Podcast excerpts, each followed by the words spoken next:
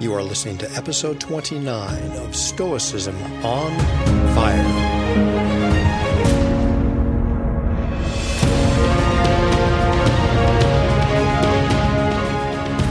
Hello, everyone. This is Chris Fisher, welcoming you to the Stoicism on Fire podcast, where the ancient practice of Stoic philosophy as a way of life and rational form of spirituality is still alive.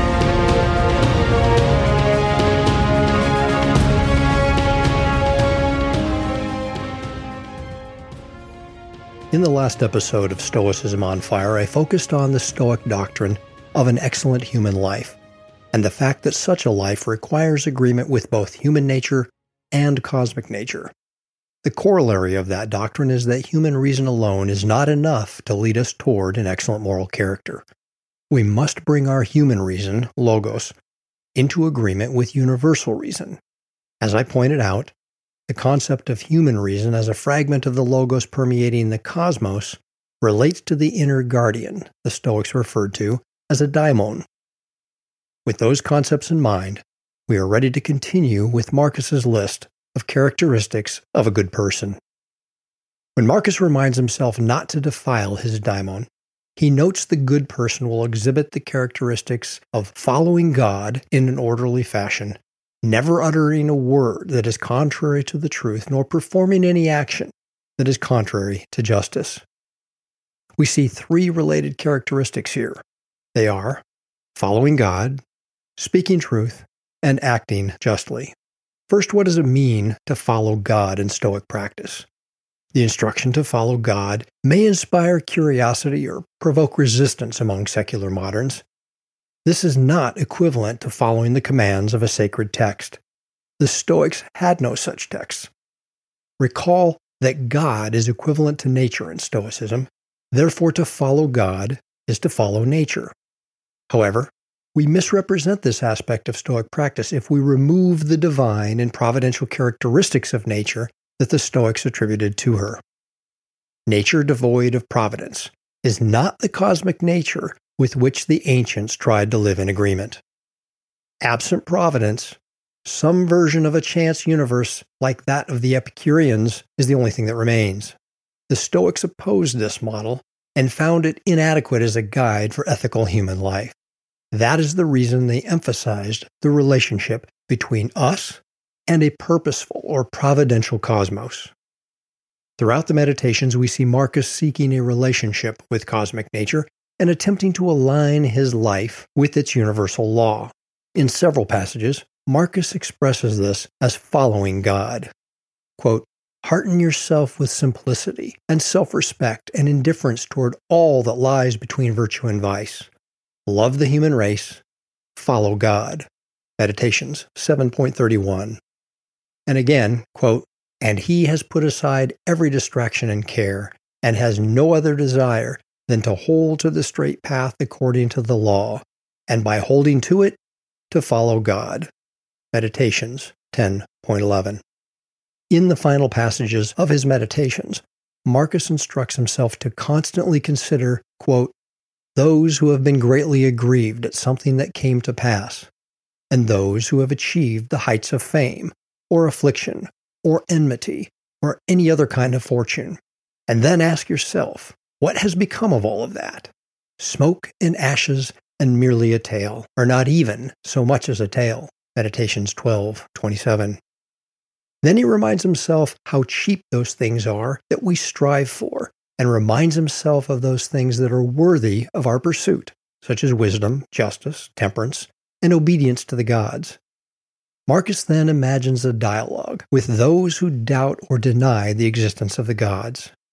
He writes, quote, to those who ask, Where have you seen the gods? Or what evidence do you have of their existence? That you worship them so devoutly?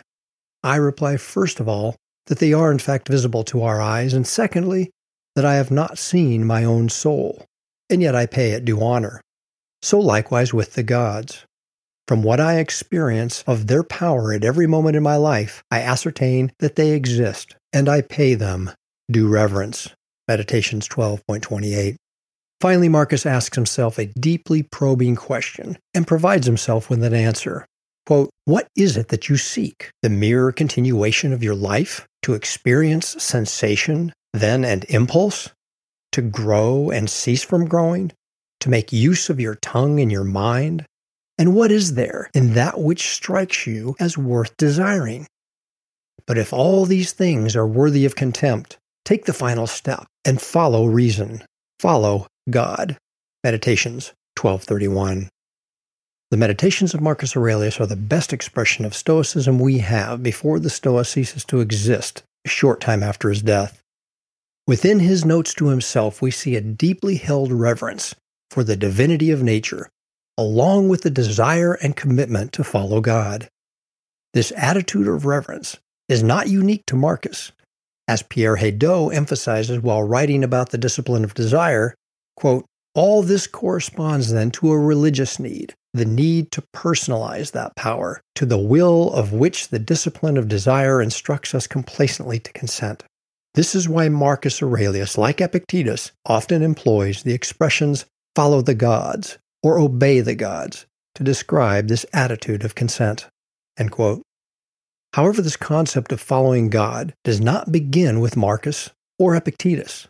It can be traced to the founding of the Stoa, in the discourses of Epictetus, we see the follow God theme more frequently, and as Pierre Hadot points out, to follow the gods means to accept their will, which is identical with the will of universal nature. Likewise, A. A. Long points out, quote, Hence, for Epictetus, the goal of following God is equivalent to living in agreement with nature, which was the standard Stoic definition of the good life. Let us look at what Epictetus actually had to say about this topic in several passages. Quote, and one who is still being educated should approach his education with this aim in view. How may I follow the gods in everything, and how may I act in a way that is acceptable to the divine administration? And how may I become free? Discourses 1.12.8. Again, quote, For does it in fact take long to say that our end lies in following the gods? and the essence of the good in the correct use of impressions? Discourses 1.20.15. And finally, quote, Tell me further, what were the things that you regarded as being goods? The right exercise of choice and use of impressions. And what is the end? To follow God. Discourses 1.30.4. Following the gods was language used throughout the history of the Stoa as equivalent to living in agreement with nature. This is clear from the writings of Chrysippus, the second scholarch of the Stoa. In Diogenes Laertius' ancient book, Lives of Eminent Philosophers, we read Chrysippus says in the first book of his De Finibus, For our individual natures are parts of the nature of the whole universe, and this is why the end may be defined as life in accordance with nature, or in other words, in accordance with our own human nature as well as that of the universe, a life in which we refrain from every action forbidden by the law common to all things. That is to say, the right reason which pervades all things and is identical with this Zeus, Lord and ruler of all that is. If that is not clear enough, Chrysippus followed up with this unambiguous statement, quote, And this very thing constitutes the virtue of the happy man and the smooth current of life, when all actions promote the harmony of the spirit dwelling in the individual man with the will of him who orders the universe. Diogenes Laertius 788. Virtue and happiness, according to Chrysippus, result from a harmony between the spirit dwelling within the individual, or daimon, and the will of him who orders the universe, Zeus or God. Considering that Chrysippus was the third scholarch of the Stoa, these quotes get us very close to the founding. However, we can get closer. On four occasions in the Discourses of Epictetus, he repeats a prayer that he attributes to Cleanthes, whom Zeno selected to succeed him as the second scholarch of the ancient Stoa. The most famous version of Cleanthes' prayer is found in Enchiridion 53. Quote, Guide me, O Zeus, and thou, O destiny, to wheresoever you have assigned me. I will follow unwaveringly, or if my will fails, base though I be, I'll follow none the less. End quote. For those who are unfamiliar with Stoic theology, it is important to note that the name Zeus does not refer to the anthropomorphic figure of Greek mythology or a transcendent deity. Instead, it refers to the god of many names. That is the immanent and active force within all of nature. As Professor Keimpe Algra of Utrecht University writes, we know that the Stoics were willing to link their philosophical monotheism or pantheism with at least parts of traditional polytheism. They were prepared to call their one cosmic god by many traditional names Zeus, Hera, etc. The Stoic god is a philosophical god, one arrived at by observation and reason. Nevertheless, as the surviving texts make clear, the Stoics were not playing mere word games by declaring the cosmos divine, as some modern scientific pantheists attempt to do. The reverence to nature and individual piety is clearly present from Cleanthes' hymn to Zeus at the founding all the way to Marcus's meditations as the flame of the Stoa grows dim. As A. A. Long argues, quote, Epictetus's theological language betokens a personal belief and experience as deep and wholehearted as that of any Jew or Christian or Muslim. This makes it abundantly clear that the idea of following God was there from the founding of the Stoa. The instruction to follow the gods cannot be simply dismissed as Epictetus's own version of the Stoic edict to follow nature. It is also important to remember a fragment of that logos resides in each of us. Therefore, as A. A. Long points out, quote, we don't need God as distinct from ourselves to tell us what to do, but we are able to tell ourselves what to do only because of the way our nature has been constructed, and the author of our nature's construction is God. Hence, for Epictetus, the goal of following God is equivalent to living in accordance with nature, which was the standard Stoic definition of a good life.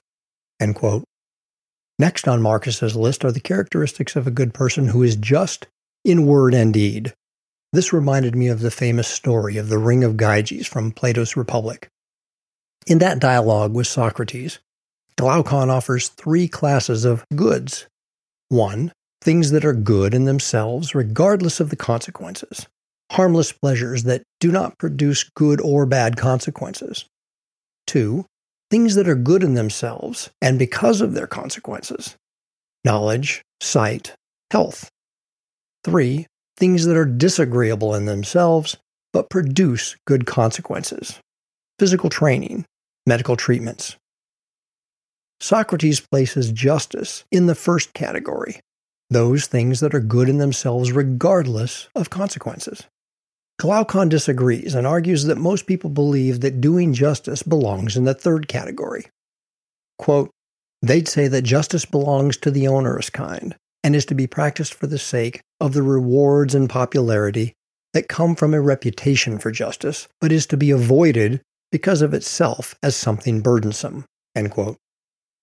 In other words, Glaucon argues most people don't really care about justice for its own sake. Instead, they are only concerned with being perceived as being just by others. Further, he argues that we create laws only because the evil that results from becoming a victim of injustice is greater than the pleasure derived from doing injustice.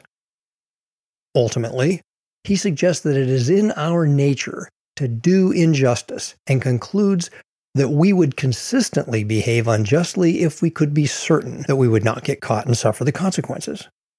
As proof of this assertion, Glaucon tells the famous story of the ring of Gyges. It is the story of a shepherd named Gyges who obtains a ring with the power to make him invisible when turned upside down on his finger. This allows Gyges to commit any unjust act that he pleases without fear of consequences. Glaucon uses the story to propose a mind experiment. Quote, Let's suppose, then, that there were two such rings, one worn by a just and the other by an unjust person.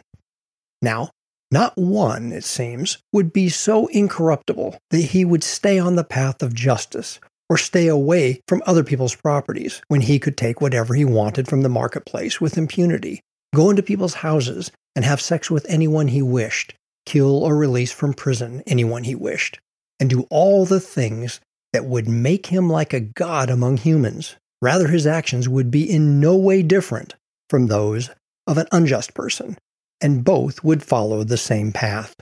End quote.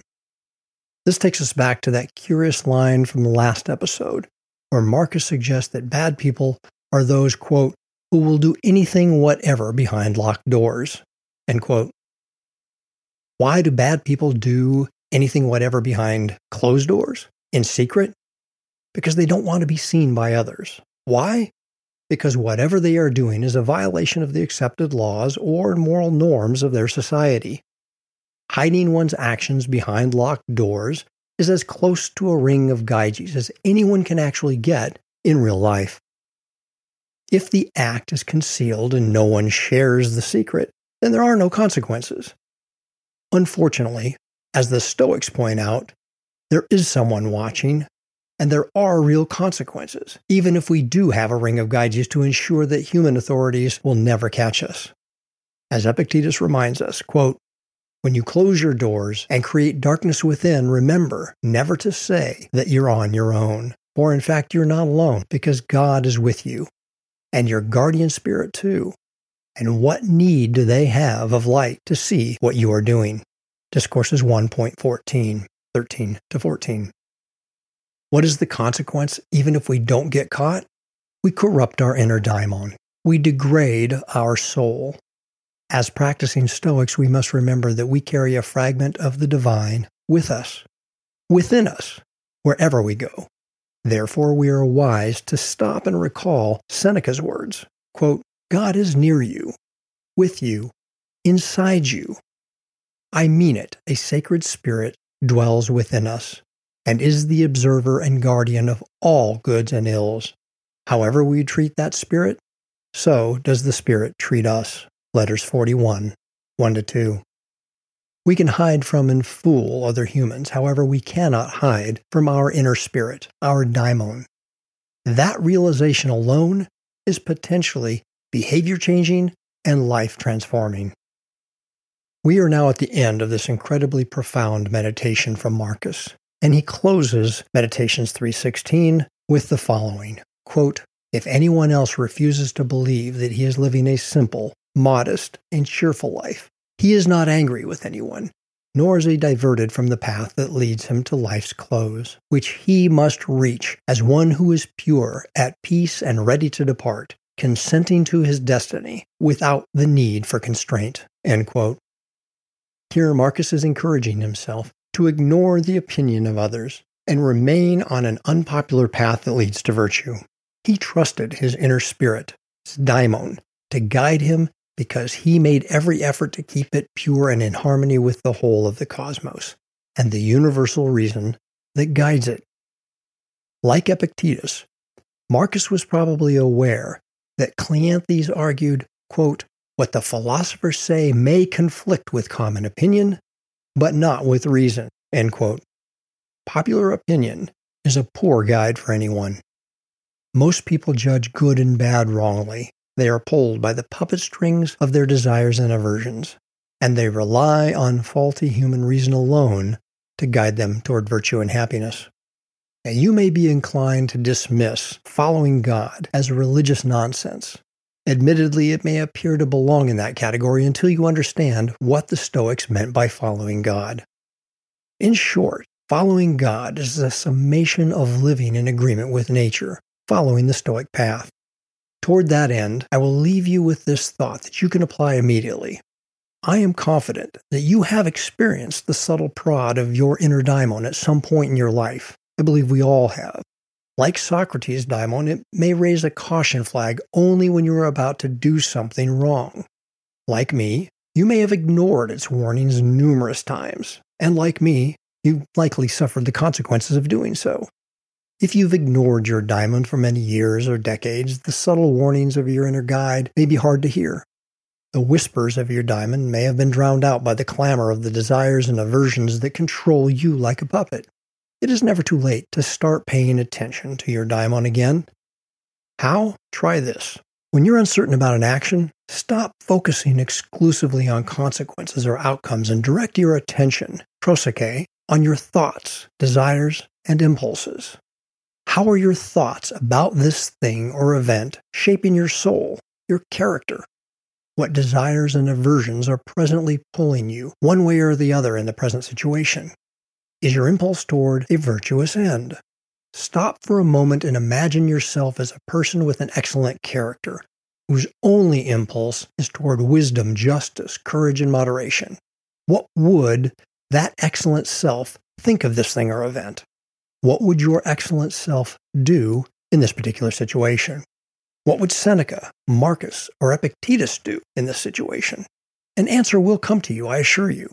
Pay attention to it. If you truly intend to follow the Stoic path toward virtue and well being, you must turn your focus inward to your judgments and your desires and aversions. We cannot make progress along the Stoic path unless we pay attention. Here's a memory aid from my paper on prosoche, or attention. I hope it will remind you of the importance of this practice. Pay attention or pay a price. I repeat, pay attention or pay a price. As Pierre Hadot teaches us, quote, the Stoic's fundamental attitude is this continuous attention, which means constant tension and consciousness as well as vigilance exercised at every moment.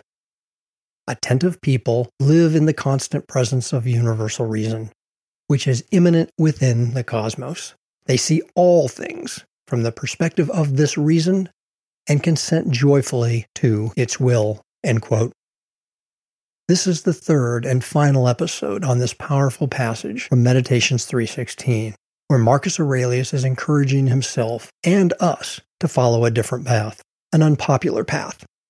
The Stoic path teaches us to love all things and events of nature, even when they appear bad from our limited human perspective. Additionally, this path instructs us to keep that fragment of the divine within us, our daimon, pure. We can only accomplish that by leading a simpler life with one desire, virtue, and one aversion, vice. The Stoic Prokopton, who follows this path, will be following nature, cosmic nature, which is the same as following God. And like Epictetus, they will live Cleanthes' prayer, which reads again Guide me, O Zeus, and thou, O destiny, to wherever you have assigned me. I'll follow unwaveringly. Or if my will fails, base though I be, I'll follow none the less. Enchiridion 53. Finally, the Prokopton will attempt to be just in word and deed as they follow the Stoic path toward the life of moral excellence and well being. I'll leave you with one recommendation. Read Meditations 316 every day for several days. Each time you read it, turn your full attention to those good characteristics. Then commit yourself to following the path of the Stoic Prokopton to develop those good characteristics further. Do this, and you will set your Stoic practice on fire. Thank you for listening to the Stoicism on Fire podcast. If you're interested in this ancient practice of Stoicism, you will find plenty of resources at www.traditionalstoicism.com. If you're interested in a social media environment where this form of Stoicism is discussed, please join us on Facebook in the Traditional Stoicism group. If you enjoyed this podcast, please consider leaving a positive review on the platform where you listen to this podcast. That tells others this podcast is worth listening to and thereby introduces more people to the ancient spiritual practices of the Stoics. If you have feedback or a great podcast idea for me, send me an email at Chris, that's C H R I S, at traditionalstoicism.com. Until next time, I hope you will continue exploring traditional Stoicism, where the cosmos is alive with the meaning and purpose of the divine creative fire of the ancient Stoics. I wish you well and encourage you to keep your practice of Stoicism on fire.